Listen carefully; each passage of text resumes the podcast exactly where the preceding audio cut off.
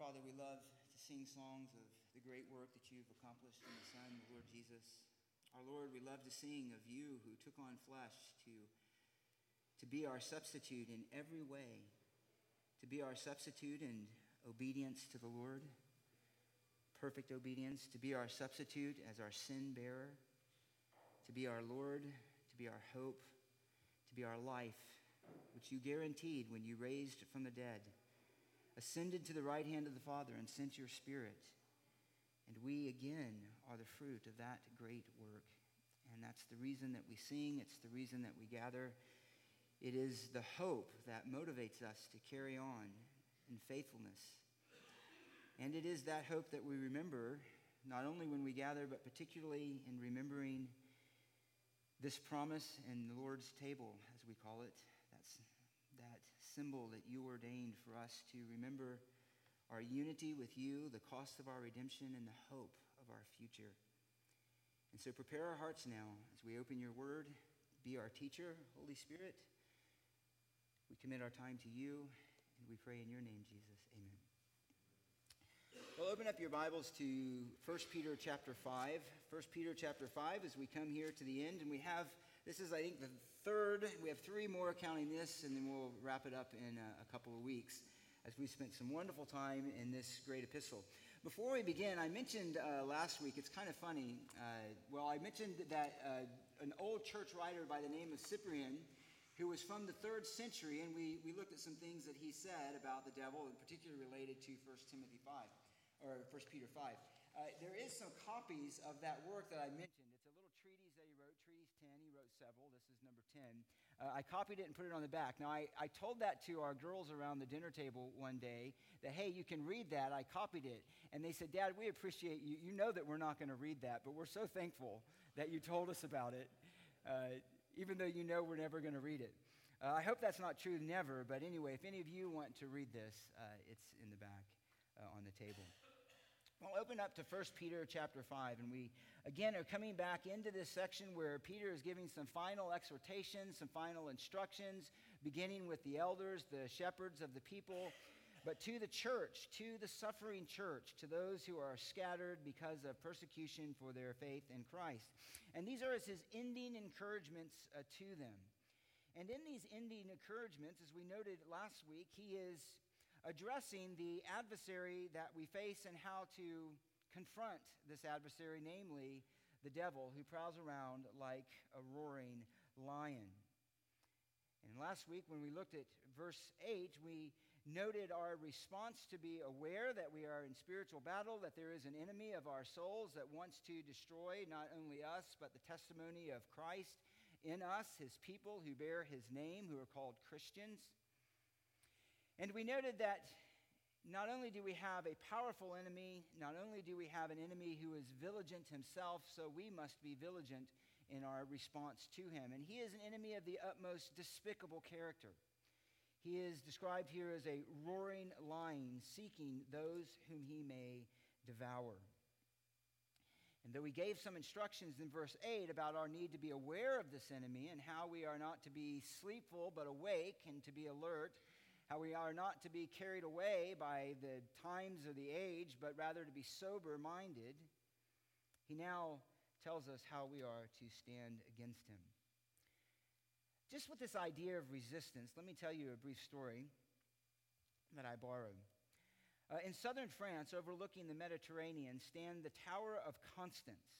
There in the 18th century, Huguenot women, Huguenot women were essentially French Calvinists, those who were in the stream of that Calvinist of part of the Reformation. That was a Huguenot. These Huguenot women were imprisoned for decades because they refused to surrender their Reformed faith. In the tower room where they were held captive, a stone coping, that's a, a sloping top of a brick wall, a, slow, uh, a stone coping surrounds a round opening in the floor. Inscribed in the stone is the word resistes. Mary Durand entered that room in 1729 when she was 15 years old. So, a 15 year old girl was put into this prison. She clearly identified with the Reformed faith and all that that implied. And when she failed to conform that which was not to the glory of Christ and the worship of Him, she was put into this prison. Three years later, her brother Pierre was hanged at Montpellier. In 1745, she was offered her freedom if she would agree to renounce Protestant worship. She refused all such offers and remained captive for 38 years, resisting the temptations to despair, to suicide, and to betrayal. From her imprisonment, she began a ministry of encouragement by correspondence. And some of her letters are kept today in the Museum of the Wilderness in the mountain of the Cevennes. Here was a girl of 15 years old put into prison because she failed to compromise on the glory of Christ and the truth about Christ. And the one battle cry of her heart, the one steely determination of her inner person in her commitment to Christ was that she would resist every temptation to cave in to those who put pressure on her, that she would resist every temptation to self destruct herself. And she, in fact, not only would resist those in what she wouldn't do, but she would use this as an opportunity to minister to the body of Christ at large. And for over 30 years, she remained in that condition. Over 30 years, again, entering in at just 15 years old. There's stories like this through the history of the church that could be repeated over and over and over again. What makes this one worthy of our time this morning is that she had a settled resolve in her heart to resist those who would want her to fall. It's a testimony of firm faith, of settled resistance against the persecution fueled by the devil. It's an example of her sense of belonging to a community. She did not see herself, though isolated in this prison, as isolated from the rest of the body of Christ, but rather, even in her own suffering, she took upon herself the responsibility to minister to that body, to those who also belonged to the Lord whom she served. It's an example of mission and encouraging others as well. And that's really at the heart of our passage this morning in 1 Peter chapter 5. Let me read this section to us and then we'll swing back around to verse 9. Beginning in verse 8, we'll read 1 Peter 5, verse 8 to 11. Be sober of spirit, be on the alert. Your adversary, the devil, is prowls around like a roaring lion, lion seeking someone to devour. But resist him firm in your faith, knowing that the same experience of suffering are being accomplished by your brethren who are in the world. And after you have suffered for a little while, the God of all grace, who called you to his eternal glory in Christ, will himself perfect, confirm, strengthen, and establish you. As I mentioned before, last week we looked at the character of our adversary. And this weekend we want to see Paul's admonition to stand firm against the devil in unity with your brethren, to stand firm in the faith in unity with your brethren. In verse 9, he says, But resist him firm in your faith, knowing that the same experiences of suffering are being accomplished by your brethren who are in the world. And this is really a very encouraging reminder right at the at the outset because he's writing to these beleaguered Christians that you are not alone. You're not isolated. You're not bearing this brunt of the enemy and this fight against the devil by yourselves. You are not without the divine resources to fight your enemy. And you are not without those who are with you in the struggle. And that is extremely encouraging. But again, part of our soberness, part of our alertness, part of our awareness of this spiritual battle is that we are not passive in the fight. We are not passive in our resistance. We are not passive in our standing firm. And indeed, all of those things uh, carry the idea of activity, of diligence, of purpose, of intent. And so Peter gives here then a command to us and an encouragement, really a motivation in our fight against the malicious purposes of the evil one. And the first is this it's a command to spiritual stability. A command to spiritual stability. He says, but resist him, or you could say, whom resist, or whom we are to resist. And that's really a strong word. It has the idea to, to oppose someone or to oppose something, to actively stand against it, to actively fight against it.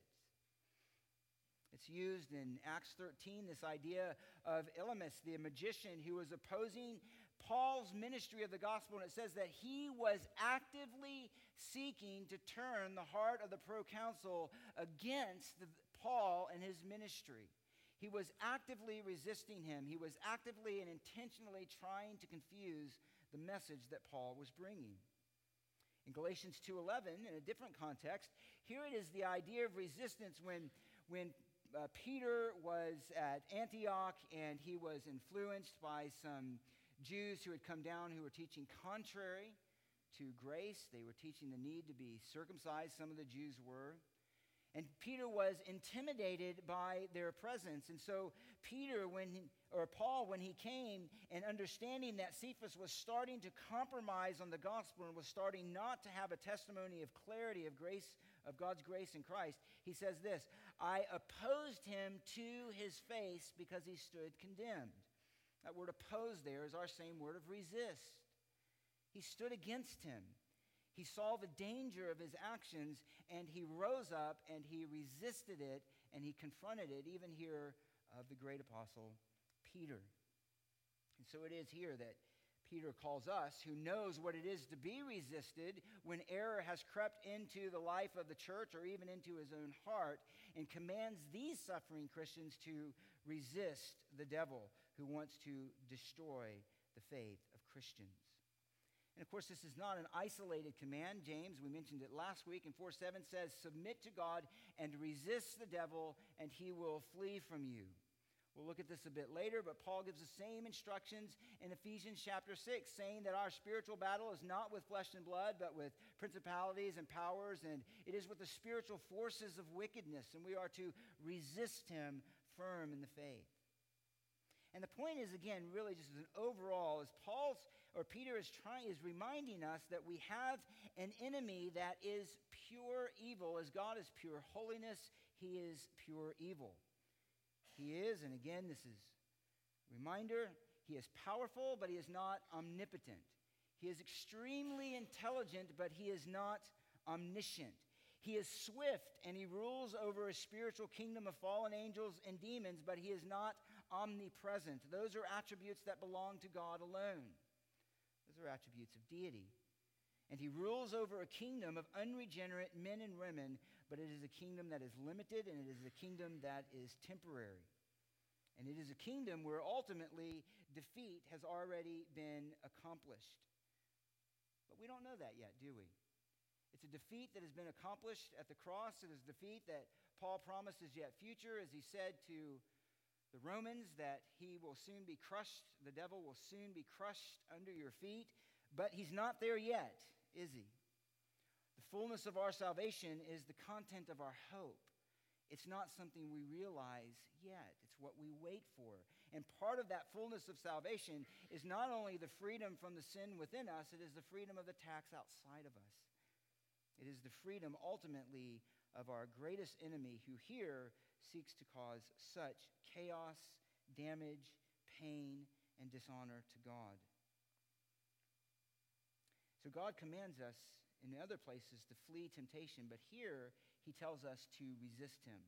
Not to flee the devil, but to resist him. Not to flee from his attacks, not to run cowering in fear, not to go AWOL in our battles for Christ, but rather to resist him, to confront him confront him with resolve, to confront him with purpose, to confront his intentions to destroy us with resolve to stand firm.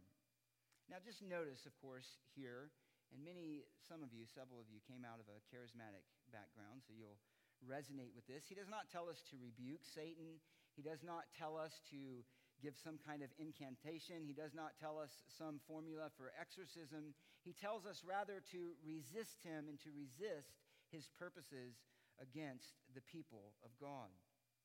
Jesus, of course, spoke with that kind of authority. Jesus gave at a limited time a delegated authority when he sent out the 70 and when he sent out his disciples, and even to uh, Paul after his ascension and ascending of the Spirit and others, to have that kind of on limited occasions, that ability to speak with such authority. And the demonic realm knew that there were some who had that kind of ability. There's a funny account in Acts chapter 19 when the gospel went there. You don't have to turn there, I just want to mention it to you. And there was someone who was uh, going around, and it says in verse 11, uh, performing extraordinary, uh, or God was performing extraordinary miracles at the hands of Paul. And as he was going around with this ministry, there were also, it says in verse 13, some Jewish exorcists who went from place to place and attempted to name and attempted to name over those who had the evil spirits the name of the Lord Jesus. Does it sound familiar? I rebuke you in the name of Jesus. Come out. And so they were trying to do this. And this is what they were said. They were saying, I adjure you by Jesus, whom Paul preaches. And then seven sons, one of Sceva, a Jewish chief priest, were doing this. And the evil spirit answered and said to them, I recognize Jesus, and I know about Paul, but who are you? And the man in whom the evil spirit was the evil spirit leaped on them and subdued all of them and overpowered them so that they fled out of the house naked and wounded. It's kind of embarrassing. The point being just this they had no spiritual authority in their case because they weren't, of course, regenerate and they weren't redeemed. But there is no there is no spiritual authority that's given universally to the church or to Christians to have that kind of resistance to Satan. That's not what he's talking about here. It's not what he's talking about here. What does he mean to resist Satan? How are we to resist him? Well, let me just preface that with this Satan tried to destroy Jesus himself. Satan was a, a, roaring lion prowling around, trying to destroy the ministry of the Son of God. That's the account that we have in the temptation of Jesus. And how did Jesus resist him? He resisted him by standing on the authority and the sufficiency of Scripture. He resisted him in his perfect submission to the will of God. He resisted him in his perfect trust in the purposes of God, waiting to receive from God's hand in God's way what was promised to him, namely to be king and ruler over all that has been made, he himself made. Satan was surely behind the struggle of Jesus in the garden. He's not mentioned there, but as Jesus anticipated what he was to endure in his obedience to the Father, not my will, but your will be done. Jesus resisted in his perfect submission. Indeed, at every point where Satan tried to discourage and to derail the purpose of God in Christ, Jesus resisted him through his submission to the Father, through his trust in his plan. And as Peter has already made clear in his own epistle is that Christ stands to us as not only as our Savior, but also as our example in everything. He stands as our example. So, how did Jesus win against the schemes of the devil? Well, we already mentioned it. He trusted in the authority and the sufficiency of Scripture. He trusted completely in what had been written and what had been revealed and what God's instructions were to him as the Messiah. He resisted by a perfect submission to the will of the Father, and he sub- uh, resisted by having purity of heart and life. And this is how we are to resist. This is how we are to resist. James 4 7, we already read it. Submit to God. Submit to God. Follow your Savior. Submit to Him in everything. Submit to His will, to submit to Him in obedience. Submit to Him in every part of your life, and the devil will flee from you. We are to submit to Him in holiness. Peter's already said, Be holy as I am holy, is the command that God gives to his church. Do not give him anything in your heart to work with. We'll mention this again, but the only power that Satan has over a Christian to destruction is the principle of sin that remains in the Christian. That's the only power that he has. He cannot make us sin, he cannot make us destroy our testimony of faith in Christ. Thirdly, Paul tells us all scripture is inspired by God, so the man of God may be adequate, equipped for every good work. How are we to resist him? We're to resist him by submitting to the will of God, by trusting him. We're to resist him by standing on the authority and the sufficiency of Scripture. We are to resist him by walking in the truth. Now, Peter captures that in this next statement. He says, then, you resist him firm in the faith. Resist him firm in the faith. It has the idea of being steadfast, certain, immovable, solid. Interestingly, he uses this word. It's not used a lot of times in the New Testament, but that's how he translates it. It has the idea of solid as opposed to liquid. You might think, well, what in the world does that have to do with our passage here? Well, the writer of Hebrews uses it in chapter 5. Don't turn there, I'm just going to mention it to you. In verses 12 and 14, twice the writer says that these people whom he's writing to were in need of milk rather than solid food. That they were in need of milk rather than of solid food. And they were in need of milk because their senses were not trained by obedience to the truth. And so he had to go back and he had to teach them basic doctrines rather than their, he should have been able to teach them more mature doctrines. They themselves should have been teachers. But instead, because of spiritual immaturity or a lack of spiritual reality, both existed among them. He had to teach them basic truths. He said, but solid food, mature teaching of the faith, the deeper and the more profound truths that are used by God to conform us to Christ's image, you are not ready for because of immaturity. So, even there, where the, the imagery is of a solid as opposed to a liquid, has to do with one's faith and obedience to Christ. He uses it again in the sense of certainty and stability and strength, unmovableness in 2 Timothy 2:19. He says, "The firm, that's our word, foundation of God stands having this seal, the Lord knows those who are his, and everyone who names the name of the Lord is to abstain from wickedness." In other words, it's settled, it's unchangeable, it's grounded in the purposes of God, those who are his and those who will remain his to the end perseverance. We'll look at that next week. So, here then, the firm, steadfast, immovable, certain certainty of the believers against the work of the devil is being firm, steadfast in the faith. What is the faith? He's not talking about the vague sense of personal faith here. He's not talking about faith in terms of what we have primarily. In other words, he's not talking about the strength of our trust. He's not talking about the strength of our own commitment here in the faith. That idea is inherent in standing firm. It is trust is inherent there. But here in the faith, he is referring to what? He's referring to the body of truth that has been believed.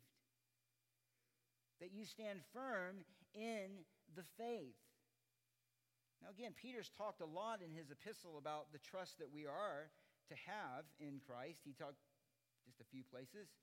In verse 5 of chapter 1, he said, You're protected by the power of God through faith. That is your faith. That is your trust. That is your exercise of obedient trust in the Lord.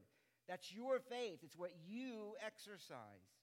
He says in verse 7 so that the proof of your faith being more precious than gold, which is imperishable, even though tested by fire, may be found to result in praise, honor, and glory at the revelation of Christ. He says it in verse 9. I won't go through all of these. He says, obtaining as the outcome of your faith the salvation of your soul. So, so that is a part of what he's saying in his epistle that you have to believe, you have to exercise faith. But here he's speaking of, he's emphasizing something different. He's saying being firm in the faith, the faith. Some of you may have the word your in italics supplied, but here he's saying in the faith. In other words, this is the body of truth that is to be believed. It is the body of truth that forms the foundation of your hope. It's the whole theology of hope that you've been born again through the resurrection of Jesus Christ to attain an inheritance which is imperishable, undefiled, and will not fade away. That's reserved in heaven for you who are protected by the power of God through faith. This is the salvation that will be revealed at the end. This is the salvation that God has promised. And this is the body of truth that you stand on. It is the faith It is what you know to be true about Christ. It is what you know to be true about the world. It is what you know to be true about your own salvation. It is the gospel itself. It is the gospel itself. In other words, you need to know and be firm in the gospel.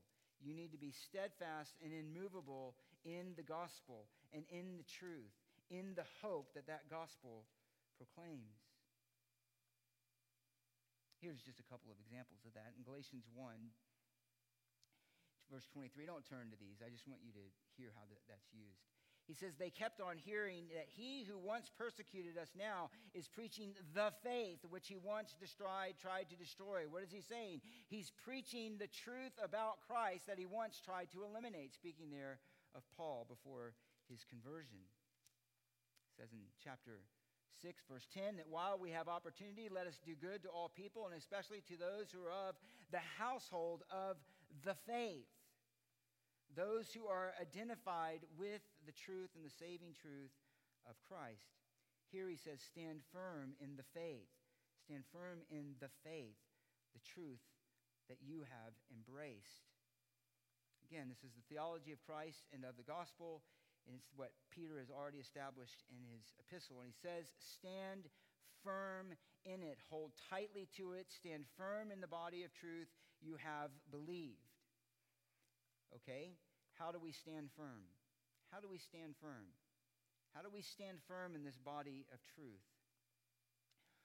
Well, let me suggest this that we, in order to stand firm, have to know how we're being resisted or how we're being sought after in order to stand firm against the intentions of the evil one, the schemes of the evil one, we have to understand what those schemes are so we know that that's the place of resistance.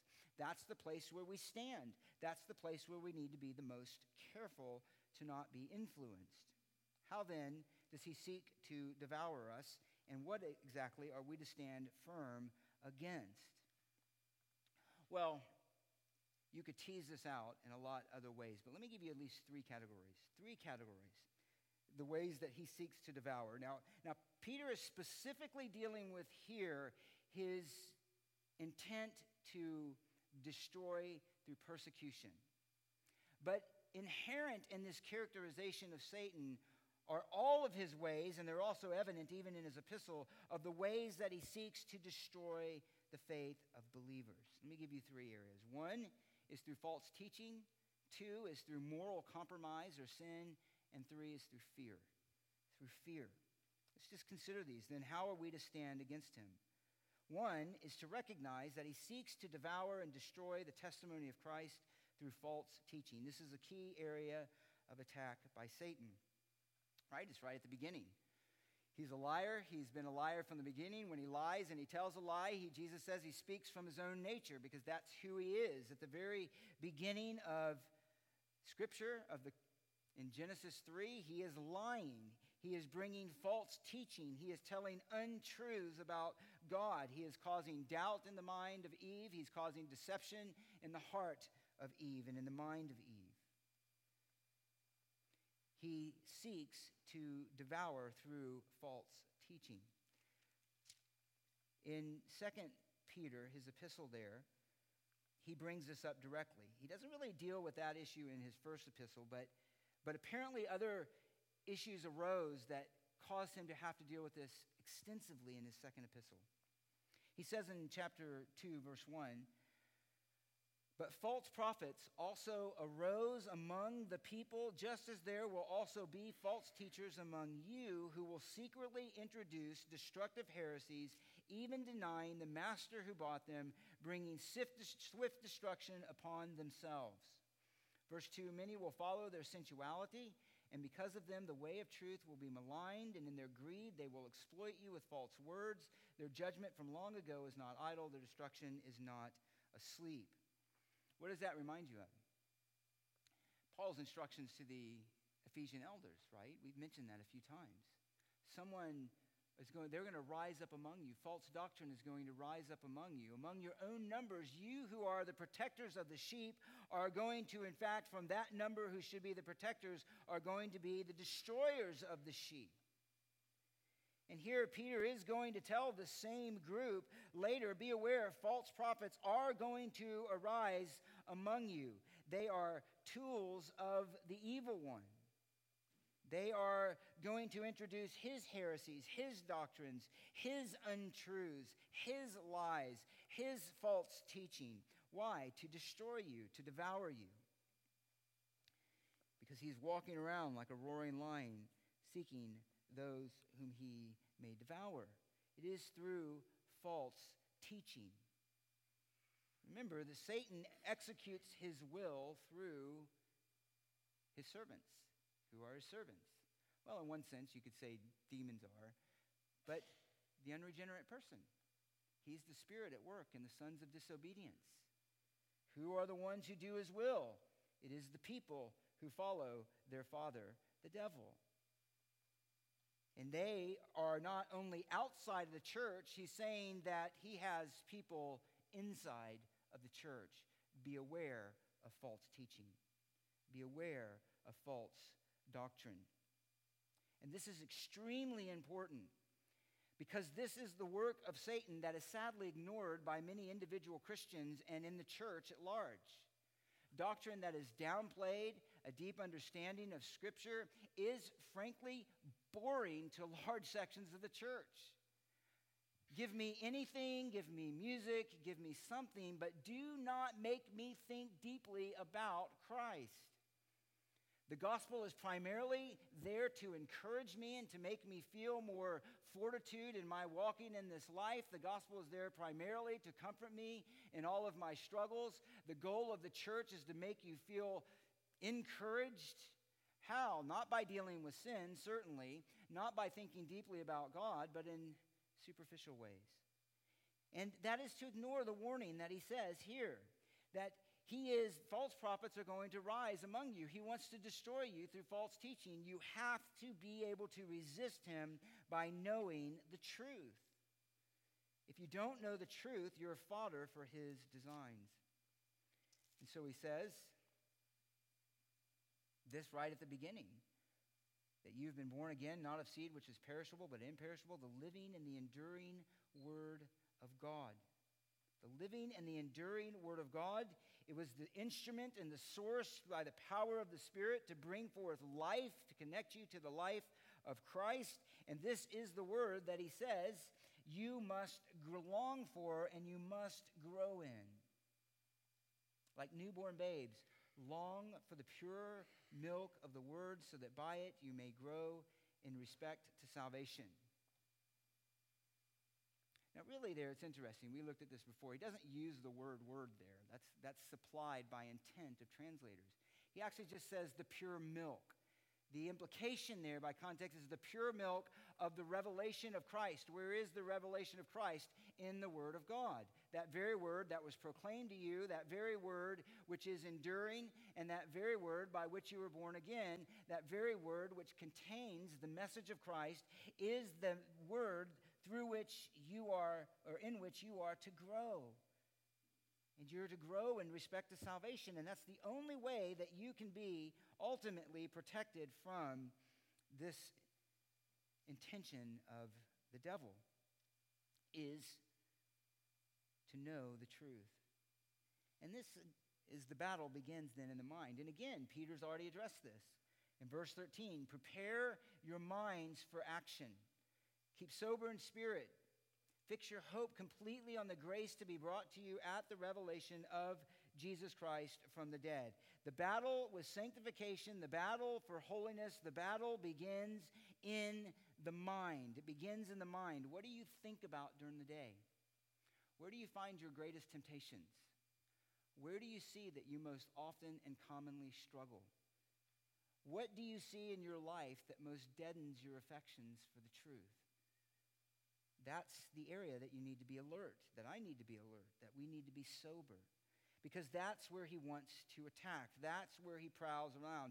If he gets a foothold in your mind, he's already got a foothold in your heart. And it is from there that he will seek to continue to work his evil intents. You must guard your mind. How do you resist him? You guard your mind, you know the truth, you grow in the truth, you long for the truth, you understand the truth, you obey the truth. It's the only defense that we have against the schemes of the devil. Well, that's the first, that's the front line, if you will, against the schemes of the devil. What's the second way we are he tries to destroy us and we must resist? One is we must know the truth. We must know the truth. And you must have your minds guarded by it. You must be sober in your thinking. And you must be knowledgeable of who God is and the salvation that we are to long for. Secondly, is moral compromise, basically sin. Moral compromise. He wants you to fall morally. And again, Peter's already identified this as well. He said back in chapter 2, Beloved, I urge you in verse 11 as aliens and strangers to abstain from fleshly lust which wage war against the soul. To abstain from fleshly lust which wage war against the soul. And again, I repeat this repeatedly. The only power that Satan has in your life to destroy you is the sin that remains in you. He can destroy your body, he can put you through great temptation, but he cannot affect your soul to any greater degree than you give him that foothold or that I do.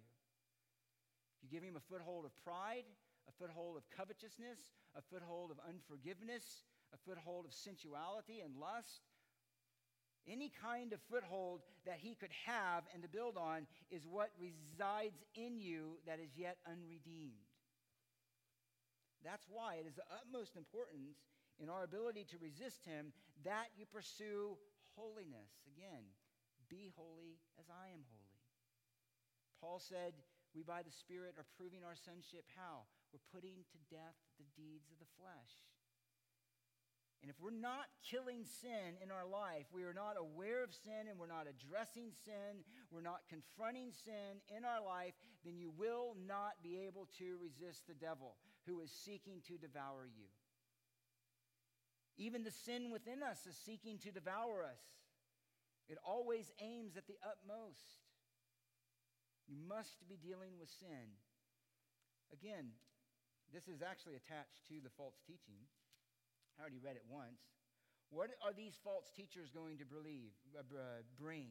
What is their end? Well, many will follow after their sensuality. And because of the, them, the way of truth will be maligned. Operating out of greed, they will exploit you with false words. He goes on to say in verse 10 that they are those who despise authority, that they have corrupt desires. In verse 14, that they have eyes full of adultery that never cease from sin, enticing unstable souls, those not firm in the faith, those unstable, ignorant, unknowledgeable, or disobedient. And he says in verse 18, they are speaking out arrogant words of vanity and they entice by fleshly desires. I know you, I harp on this is kind of my soapbox. But the internet, as much good as comes through it, is that tool. It is an essential tool. Anything that comes into your mind, any kind of sexual desire, any kind of any kind of desire, that's a big one. You have immediate access to in anonymity. Nobody else knows, humanly, only God. You have a ubiquitous presence of that access in the phone and in the computer. And then this is where he wants to work. This is why we say you have to guard what is influencing your mind, what is influencing your affections, what kind of things are wielding the greatest impact on you. Is it Marshmello? I mentioned him a few weeks ago. That great artist who wears a marshmallow on his head. What is it? What is it? So here is the idea, though. How is he seeking to devour? He's seeking to devour through moral compromise. You must be sober. You must be alert. You must be diligent. All of us must be to be aware of the ways that he works. This, if you're a parent, that's 90% of your parenting. You feel like that? I know the ones I speak to, we do. 90% of your parenting is just how to have self control with the ever present reality of electronics, of the internet, of music. It's all at the fingertips. And those things influence us. Those things influence, they, they influence the way that we think. They conform us to the thinking of the world rather than inst- being an instrument to transform us into the likeness of Christ.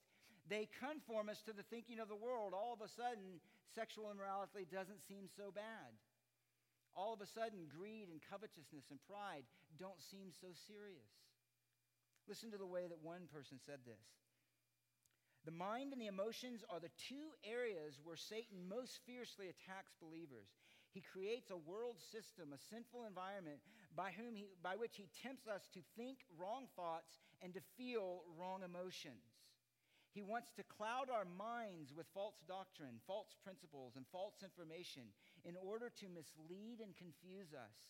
He also wants to confuse our emotions and thereby pervert our affections, morals, loyalties, goals, and commitments.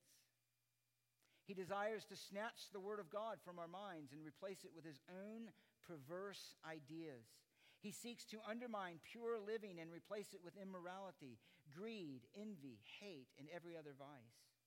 He wants us to laugh at sin rather than to mourn over it, and to rationalize it rather than confess it and bring it to the Lord for forgiveness.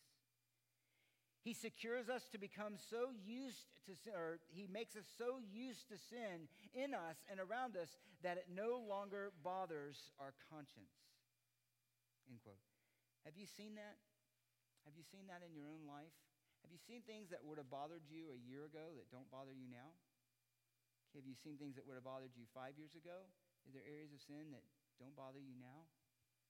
How influenced have we been? This is his intention. He is the God of this world. And if we're going to resist him, we have to know that. We're not closing our eyes and shooting randomly. We have to see the enemy and shoot directly. You have to kill the one who's attacking you. You don't just throw a hand grenade randomly and hope it hits somewhere close. You throw it towards the one who's attacking you. That's battle. You must win. You must kill your enemy. And in order to kill him, you have to know where he is and you have to know what he's doing. And so here it is. He wants sin to come with every kind of seductiveness and sensuality and pleasure and power and the promise of being everything good to us. I just want to at least mention this. And so we have to be aware of that and resist him, and we'll mention that in just a sec. But in Proverbs 5, he says this Proverbs 5. Now, he's speaking here of sexual sin, and that, that is at the forefront of what we battle. That is at the forefront of our culture. Pornography, as you know, is hundreds of billions of dollars a year. It's one of the greatest uses, if not the greatest, I don't remember, use of the internet. It's at least number two. If it's not, I think it's number one. It's there. We live in a pornographic culture. You can hardly escape it. But he says this. And so he's speaking here of sexual sin, but this could be used of all of sin, the idea of it. The lo- it's really the logic of sin. It's the way that sin works. You could call it an anatomy of sin, if you would, that this, this uh, woman represents. He says, For the lips of an adulteress, verse 3 of chapter 5 of Proverbs, the lips of an adulteress, they drip honey, sweet. Smoother than oil is her speech, goes down so nicely. But in the end, she is bitter as wormwood, sharp as a two edged sword. Her feet go down to death, her steps take hold of Sheol. That's how sin works. And so we are to resist him at the level of moral compromise. To resist him at the level of truth and then resist him at the level of moral compromise. How? By pursuing holiness. By pursuing holiness. By responding to unrighteousness with righteousness. By not giving in to the temptation to compromise. He says, not returning evil for evil or insult for insult, but giving a blessing instead. Not giving in to the threats, not giving in to that temptation to lash out in anger, not giving in to that temptation to compromise the truth of the gospel. But there is one passage, and unfortunately, we're going to have to go way quick on this, but I am going to mention it in Ephesians chapter 6. Because it relates so directly, and it really is in many ways a it's not a parallel passage, but it does pick up on some of the same themes, many of the same themes as Paul or as Peter. You're familiar with this passage. I'm, again just going to read it and mention it quickly. How are we to fight against this moral compromise? really any kind of compromise, even the compromise of the truth. He says this, Peter does, or Paul does. I'll get them straight. In verse 10 of Ephesians 6, he says, Finally, be strong in the Lord and in the strength of his might. Now, he's already mentioned that unbelievers walk in the darkness of their mind, the futility of their mind. They live with a kind of greediness, a sinful greediness.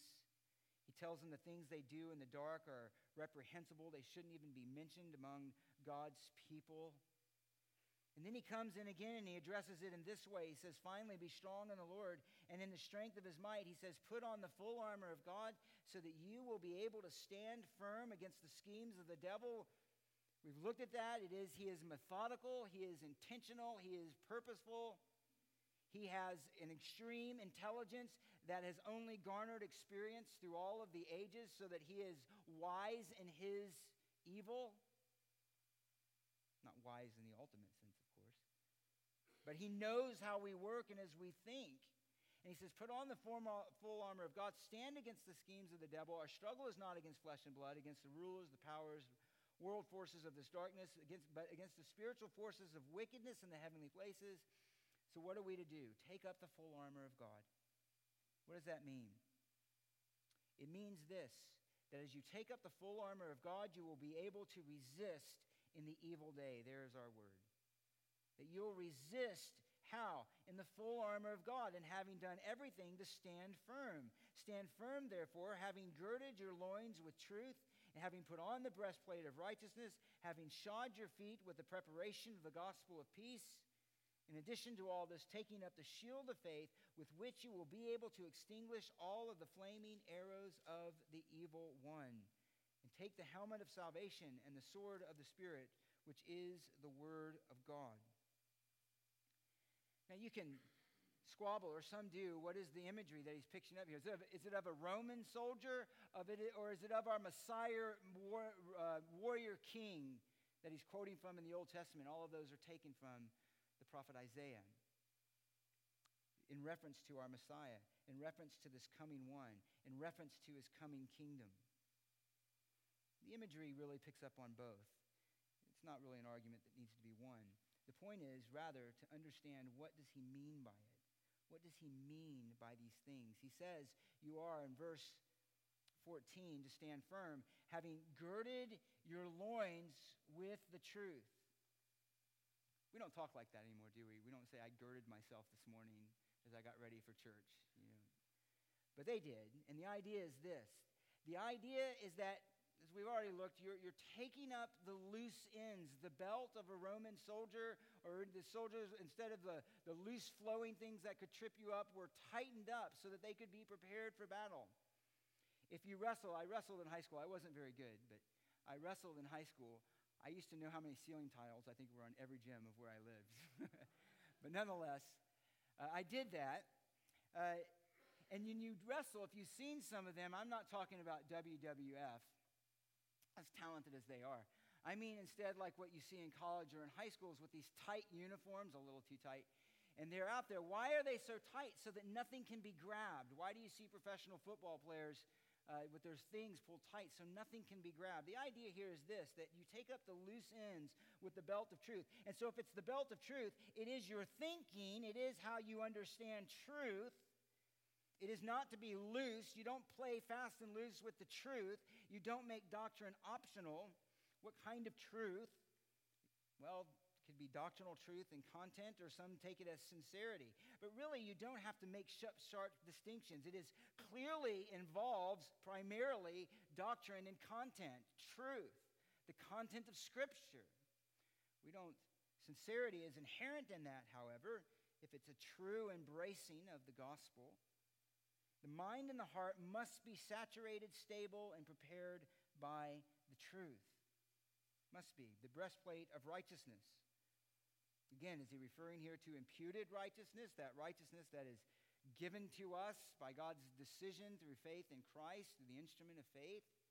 Or is he talking about practical righteousness? And again, it doesn't have to be such a sharp distinction because practical righteousness for the believer is a result of imputed righteousness. It's a result of regeneration, it's a result of the indwelling spirit, but all of that is connected to a living and vibrant and true faith in Christ through which we have the righteousness of Christ.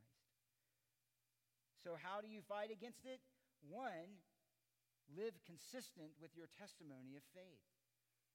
Live practically out, live out practically the righteousness that you've received in being conformed, or not you've received in being conformed, but and then be conformed to Christ through whom that righteousness was granted to us.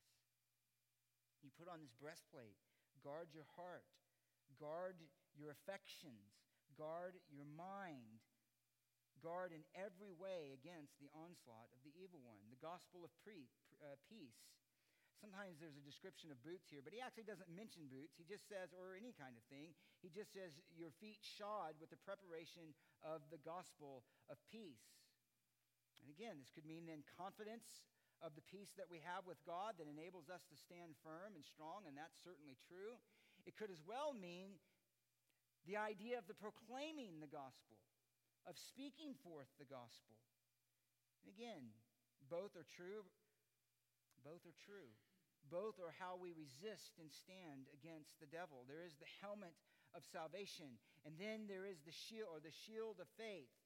The large shield he's talking about here to extinguish the flaming arrows of the evil one. How does he want to attack us with flaming arrows? Well, there's a variety of ways.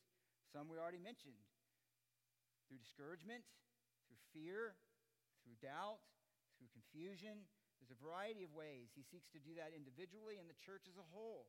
You take the shield of faith, a shield of faith that is trusting in the promises of God. Again, this is the idea of Peter stand firm in the faith, stand firm in what you know to be true about the gospel.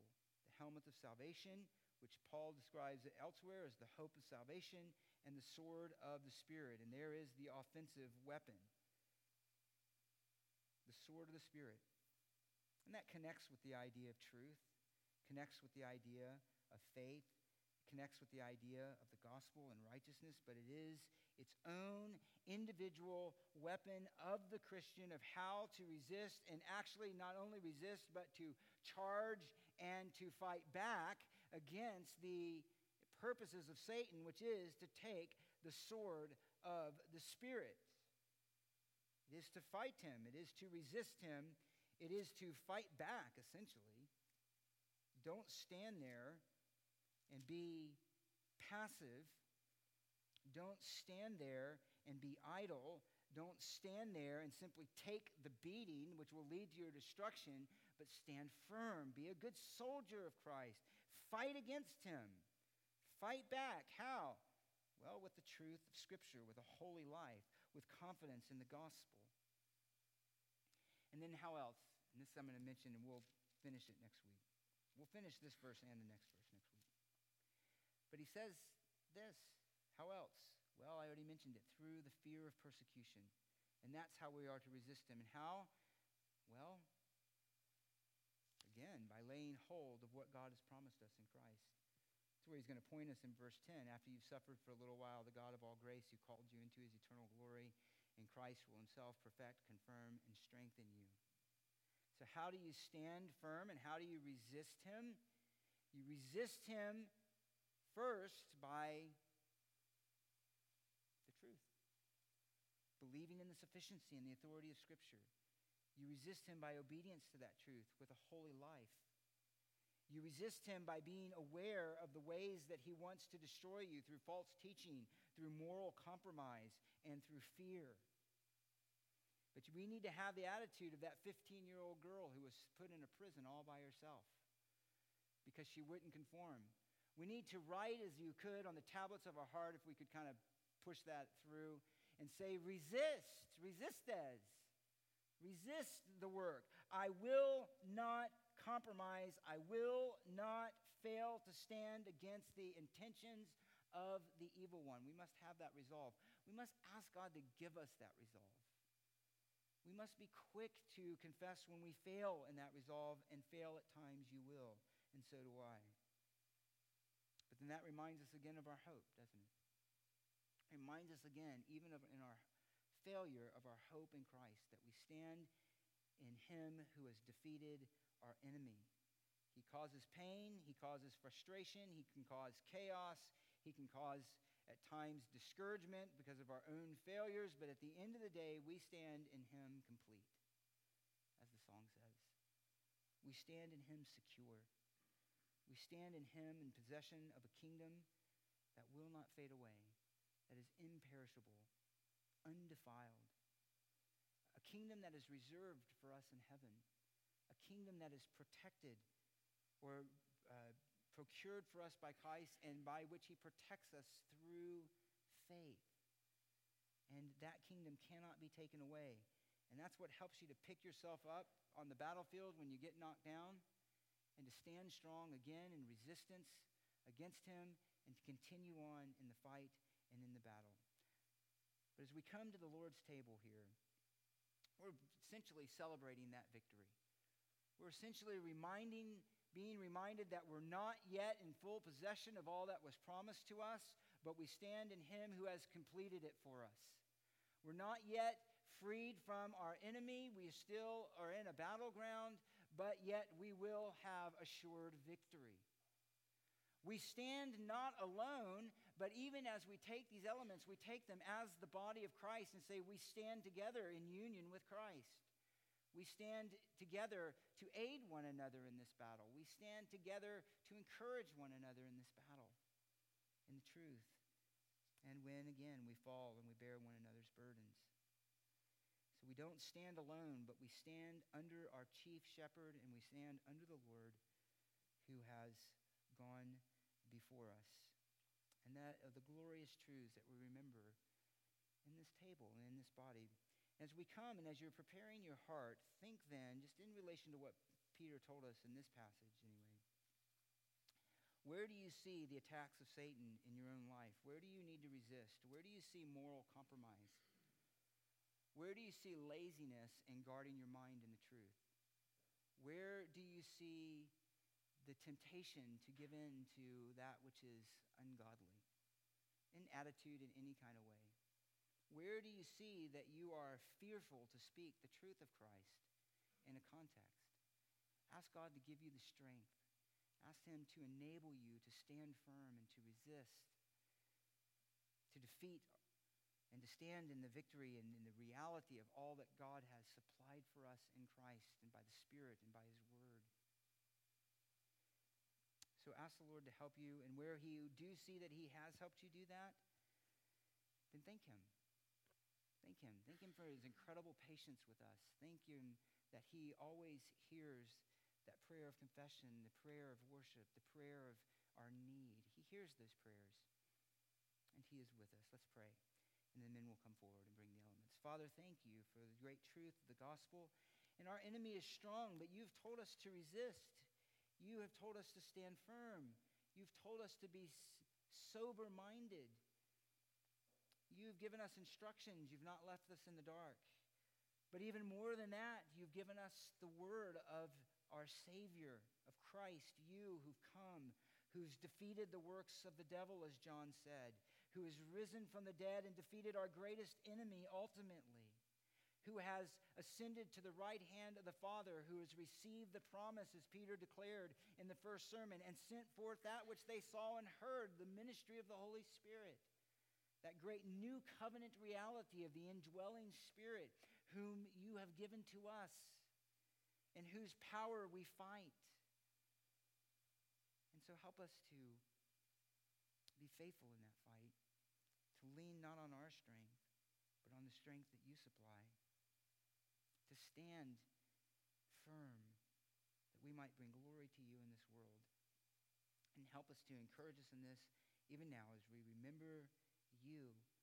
You who came, you who died, you who rose, you who's at now at the right hand of the Father, you who has gathered us as your people, as your body, you who stand with us, and you who enable us to stand more importantly with you, firm in the faith, and, and remind us that our victory is coming, that our salvation is coming. It's certain and it's sure. encourage us with hope. These things we pray in your name.